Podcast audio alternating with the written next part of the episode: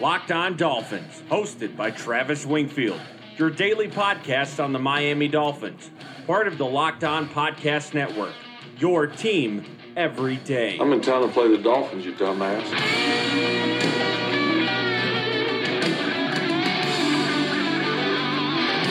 What's up, Doll fans, and welcome into the Tuesday, December the 11th edition of the Locked On Dolphins podcast. I am your host, Travis Wingfield, and as always, I am here to bring you your daily dose of Miami Dolphins football. And on today's show, we aren't turning the page on the Miami Miracle just yet. Players' audio, key stats, PFF grades, and the oddities from the game, the Dolphins' updated playoff odds, and the soon to be world renowned Ted chant. All of that and much, much more. But first, before any of that, I kindly invite each and every one of you to please subscribe to the podcast on Apple Podcasts. Leave us a rating, leave us a review, give me a follow on Twitter at Wingfield NFL.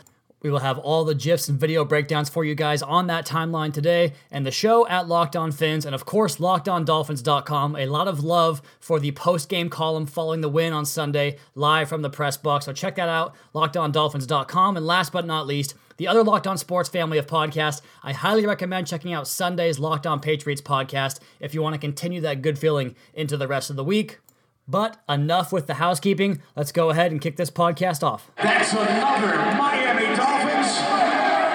And first down on today's Locked On Dolphins podcast is brought to you by Action Heat. And the first thing I want to do is I actually got a chance to finally take a peep at that famous play, Kenyon Drake's big time play, the 69 yard touchdown to win the game on the All 22. And really just the collaborative team effort, the design of the play. Kenny Stills' knowledge of not pitching that ball right away, DeVante Parker being in the right spot, staying behind the play, other players flanking the play, depth across the field to kind of create space among that Patriots defense, and then obviously Kenyon Drake doing what he did, getting wide, breaking a tackle, outrunning Rob Gronkowski to the corner of the end zone. But the way that play was designed, the Patriots defenders are all looking for the pass. It's almost like a basketball saying you go back to when you try to defend the basketball tr- transition game and you want to stop the ball first. And they didn't really do that on Kenyon Drake. So good on him for kind of taking that onto himself and being the one that put it into the end zone. But the design, and then of course Ted Larsen's block coming down and putting in that second effort. Danny Amendola was down there. The way that play played out,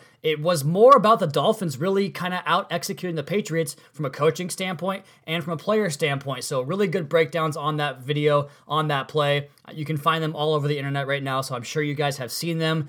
But if you haven't done so yet, go ahead and check it out. I'll break the play down on Twitter on the All 22 GIF breakdowns later on today. But real quick, I want to talk about the piece up on lockedondolphins.com right now, the aftermath piece, looking at some of the numbers and the statistics and the oddities from this game because there was plenty of them. The fact that the Dolphins only converted one out of seven third downs, allowed two block punts. But what was awesome, and I talked about it all week last week, was they held the Patriots running game to 70 yards on 33 carries, a paltry 2.1 yards per carry. The Dolphins got after the Patriots in that aspect, made them one dimensional, and really changed things up for them. The offensive snap counts, the Dolphins' offensive line played pretty much the entire game. Travis Swanson missed one rep, and Wesley Johnson came in for him on an equipment issue. Tannehill missed the two snaps. He played 46 of the 48. The running back share was even 24 for, jo- for Drake, 24 for Gore. Brandon Bolden had the four, as we saw. DeVante Parker led the way with 42 reps. Kenny Stills, 40. Amendola, 23. Brice Butler, 19. Tight ends went O'Leary, 24. Gesicki and Smythe both had 20. The offensive line, Jesse Davis, after a rough week last week, pitches a shutout in pass protection. That was great to see. Laremy Tunsil has been fantastic all year. His running game work and pass blocking was excellent once again. In this game, Ja'Wuan James got hit with two sacks allowed. Other three sacks came on Ryan Tannehill's watch, according to ProFootballFocus.com, one of our sponsors here on the podcast. And flipping things over to the defensive side of the football real quick, Cam Wake led the way on defensive ends with 51. Robert Quinn had 46. Andre Branch 43. Charles Harris 31. Akeem Spence 56. Godchaux 53. Williams 34. And Hoods 26. Thought Ziggy Hood played a really good game once again for the second consecutive game. Kiko had 82 snaps, every single rep on defense. Raekwon and Baker both had 53 each. That was 65% of the snaps. TJ and Rashad played every rep on defense, as did Minkah Fitzpatrick. Bobby McCain played 81 of the 82 snaps, Torry McTyer 38, Cornell Armstrong 3, and Jalen Davis 1, and Walt Aikens had 5 as well. So a big change for the Dolphins from a defensive schematic standpoint. No Xavier Howard, obviously. They went from 38 pressures on Josh Allen last week to 14 on Brady this week. I thought Godchaux and Spence were very good against the run. They both had some run stuffs and showed some pass rush pressure as well. Kiko and Raekwon were absolutely fantastic against the run. Both had 10 tackles. Seven of those were run stops within two yards of the line of scrimmage. And Rashad Jones, I thought, had one of his better bounce back games. Made four tackles, had a pressure on a blitz, and also had just two yard, four yards allowed rather on two pass targets. One went complete. But some other statistical oddities in this game. The Dolphins now lead the NFL in 20 plus yard touchdown plays with 14 of them, which is crazy when you consider the fact that Albert Wilson and Jakeem Grant have missed a combined what is it 12, 13 games now. So without their two most explosive receivers on offense, they have the most 20 plus yard touchdown passes in the NFL. As far as red zone goes, the big change there. We talked about the fact that the Dolphins have now converted opening drive touchdowns in each of the last three weeks. But going back over the three games back to Indianapolis, Miami are now six for six, turning red zone visits into touchdown opportunities. That is a big reason why they're winning games and scoring some more points on offense. Now, Another reason for that, the quarterback play has been better, and Ryan Tannehill making some big time throws, and his numbers are reflecting that. Ryan Tannehill currently third in the NFL in touchdown pass percentage behind only Patrick Mahomes and Russell Wilson. His yards per attempt average skyrocketed after the game on Sunday. He is now ninth in the NFL, and his passer rating is sixth best in the league. So, eh, big changes for Ryan Tannehill. A slow start coming on, Maybe showing some signs of progress late in the year as he is wont to do. But what does this game mean exactly for Ryan Tannehill's future? We'll discuss that, his press conference audio, and some other sounds from the Miami Miracle. But first, a word from Action Heat. And getting off that airplane today, returning from Miami back to the Northwest, I was hit with a really bad brush of cold air, and I did not like it one bit especially since I didn't pack any of my action heat gear to prepare for the cold weather as I was going to Miami for the warm weather. But if you're stuck in cold weather, use Action Heat, the world's best battery heated clothing with heat on demand at the touch of a button. Action Heat clothing is engineered to safely and efficiently deliver heat via heating panels similar to that of a heated car seat. Temperatures can reach up to 135 degrees, and the rechargeable 5 volt lithium ion battery lasts up to 12 hours on each charge and you can charge any device you want with your Action Heat clothing and battery. Action Heat is perfect for any friend or family member on your holiday list, someone that works outdoors, somebody that enjoys skiing or snowboarding, or anything that involves being outside but hates being cold. Action Heat is the place for you, providing toasty warmth and comfort for your entire body, from jackets to socks to gloves to hats, even undergarments like the heated base layer shirts and long johns. Action Heat has you covered from head to toe and is available in men and women's clothing and have great new styles and models released just for this winter season. You can make winter activities even more enjoyable with a blast of warmth from Action Heat. And for a limited time, we've got a special deal for our listeners to save 20% off your entire order. Just go to actionheat.com slash locked on to check out everything Action Heat has to offer. That's actionheat.com slash locked on or use the coupon code locked on at checkout to save 20%. Stay toasty warm while you enjoy all your outdoor activities this winter with Action Heat, and we thank them for sponsoring the podcast.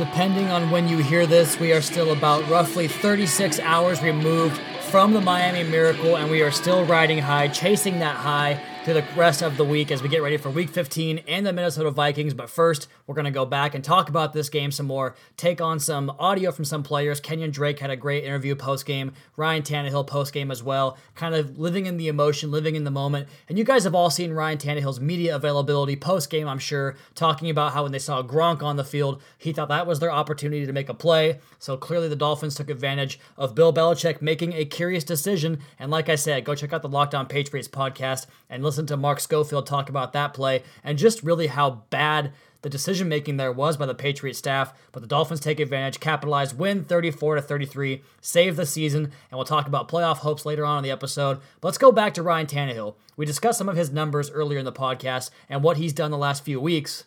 But real quick, let's go ahead and get Ryan's audio 12 second clip here from post game on the field where he talks to the Dolphins social media team. And you will hear him use one of his tired cliches that actually made its way into my intro on the podcast, the each and every day or each and every one of you portion of the podcast. Here's Ryan Tannehill post game immediately after with the Bud Light crew from the Miami Dolphins social media team. This team never quits.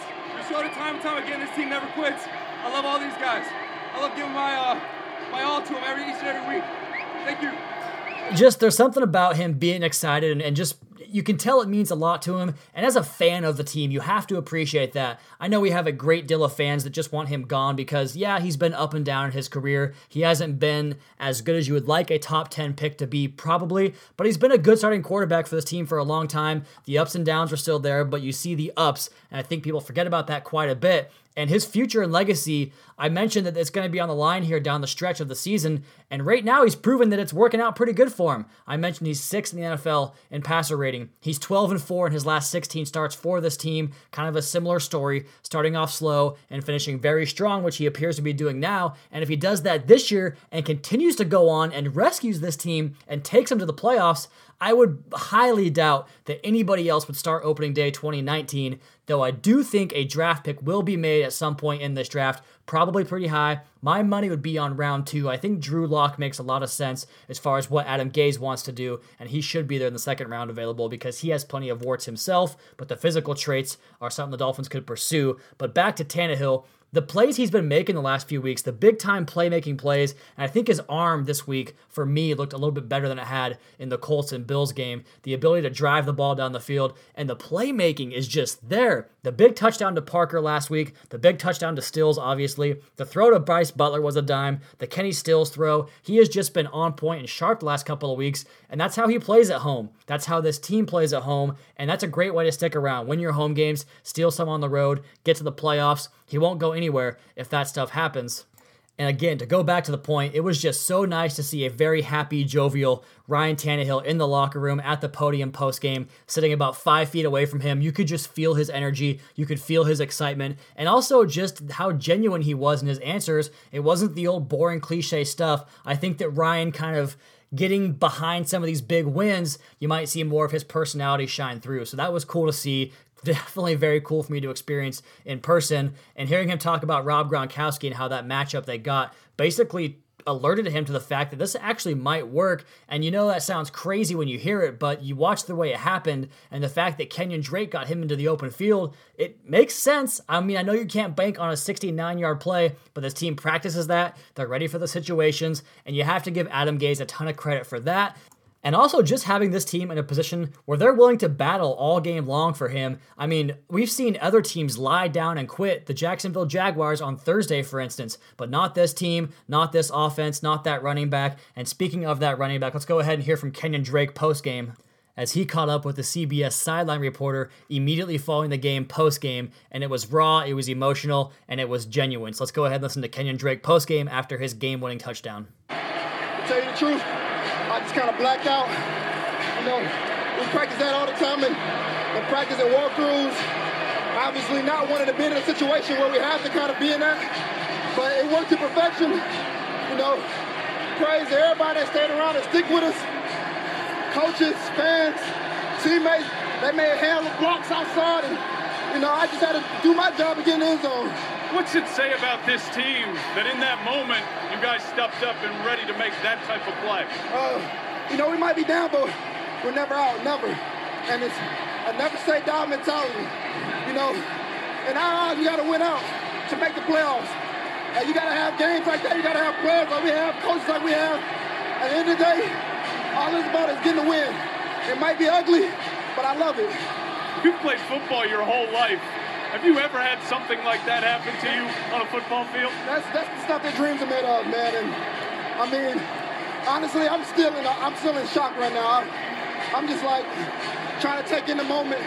This is great talking to you about it. I mean, I love it, man. Enjoy Pretty it, all right, crazy to see how far Kenyon Drake has come in this moment from the fumble in the Bears game, making big plays all year long, scoring touchdowns. I think he's up to nine now on the season, maybe 10, but he has been dominant. And the fact that he's still engaged with this team, despite the fact that he hasn't gotten the bulk of the carries like we thought he would, but he's still very much engaged. Once again, I think that goes back to the coaching staff and these players buying in. I know I've been up and down Adam Gase this year, and this just continues that trend because this team's playing tough right now. Now, and let's be honest, it's it's fun to watch right now, especially when guys like Kenyon Drake making plays and staying that engaged. And speaking of guys having interviews, I had a chance to catch up with Davon Godchaux post game, and I want to play his audio for you guys right here.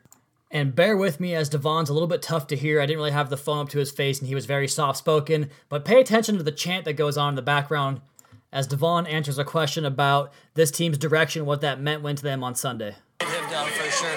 Is this the kind of win that can maybe like you know I know it's a one week at a time mentality, but is this the kind of win that can kind of spark you guys and get you going on a winning on a winning streak now? Uh, yeah, we have a tough one next week. I'm gonna enjoy this one tonight, but uh, you know we have a good Minnesota team. Uh, you know, uh, their record don't speak for it, but they, you know, they're still a good team. So we got to get on the road and uh, So you, I mean, So you hear Ted, the Ted chants beginning in the background there. Ted Larsen makes his way in, and he's been a punching bag this year. Even the guys in the media booth talking about how Ted's had a rough year and how the players appreciate it, and it just adds that human element to, for you as a fan, as a reporter, as a media member, whatever you want to call me in that situation. But it was cool to see. It was cool to see Ryan Tannehill rallying the guys. He was part of that chant as they all headed back into the shower, chanting Ted Larsen's name. Just a really fun locker room to be a part of. Really fun atmosphere to be a part of there. And Davon Godchaux, that interview was great, talking about his leadership role, kind of expanding upon that role this year in year number two, going under the wing of guys like Cameron Wake,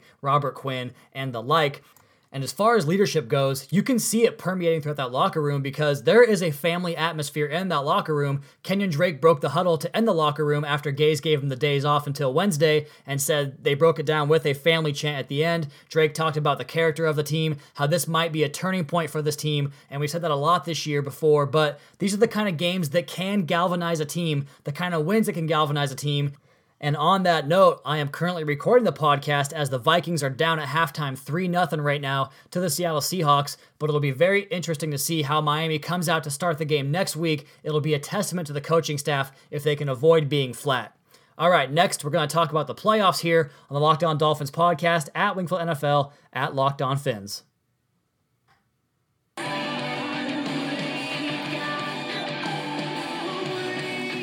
It's a Tuesday in the middle of December, and we are talking about playoffs, believe it or not. And that is a real reality for the Dolphins now. After that miracle win on Sunday over the New England Patriots, the Dolphins moved to 7 and 6 and are now tied with the Baltimore Ravens for that final playoff spot with three other teams as well. So this race is just heating up as there are just three games left in the football season, and the Dolphins give us a reason to watch it. Let's go ahead and jump into this playoff race here and talk about some of these teams competing with Miami for that final spot. First, 10 and 6. To me, that means they're getting in. Very, very little doubt about the fact that 10 and 6 would get in. I think it's currently at 87% playoff hopes at 10 and 6 according to one of those calculators. I don't know how that works, but to me, it feels a lot closer to 100% because these other teams, they're 7 and 6 for a reason. They're going to slip up. If the Dolphins win their next 3, they'll go to the playoffs. Now, in a 9 and 7 three-way tiebreaker, if the Dolphins get 2 out of the next 3 and that one loss is to Minnesota this Sunday, the Dolphins would go to the playoffs in a three-way tiebreaker no matter who it is. They have the conference record if they win the Buffalo and Jacksonville games. So that's a great start. Let's go ahead and start with the Pittsburgh Steelers here, who are all of a sudden back in this mix, chasing the AFC North title, but also possibly a playoff spot in the wild card round if the Ravens surpass them. But I think they're going to miss out altogether because they are 7 and 5 and 1. They have games against the Patriots this Sunday, at the Saints the following week, and finish up at home for the Bengals. To me, they're going to go 8 7 and 1 and be on the outside looking in. A terrible season for the Steelers after starting 7 2 and 1 to fall that far behind. We'll see if it happens. I think the Steelers will be out. The Baltimore Ravens are a tough one as well. They host the Buccaneers this weekend. They're at the LA Chargers next Saturday, a long trip across the country on a short week. The Chargers are going to be in a position where they probably have to compete in that game. Win or lose this Thursday against the Chiefs, they'll be off of a long long week too. So I think the Ravens probably lose that game, is my estimation, and then they finish up at the Browns, who with Baker Mayfield can really win any game at this point. The Ravens have Lamar knocked out last game. Flacco still uncertain. It comes down to that Chargers game, and I think that'll be the one they lose, if not two. So the Ravens at nine and seven in my estimation right there, losing that game to the Chargers, and then the Colts and Titans. These are the ones that might actually get a little bit dicey here because the Colts they're playing the Dallas Cowboys this week at home, and the Cowboys are a good team, but the Cowboys have had two back to back huge wins. That just feels like a ripe spot to be picked off by the Colts. If they don't do it then, they're going to have to lose the following week to the Giants, maybe at home. The Giants playing much better. Then they finish up at the Titans. That week 17 game could mean everything because the Titans play at the Giants this week,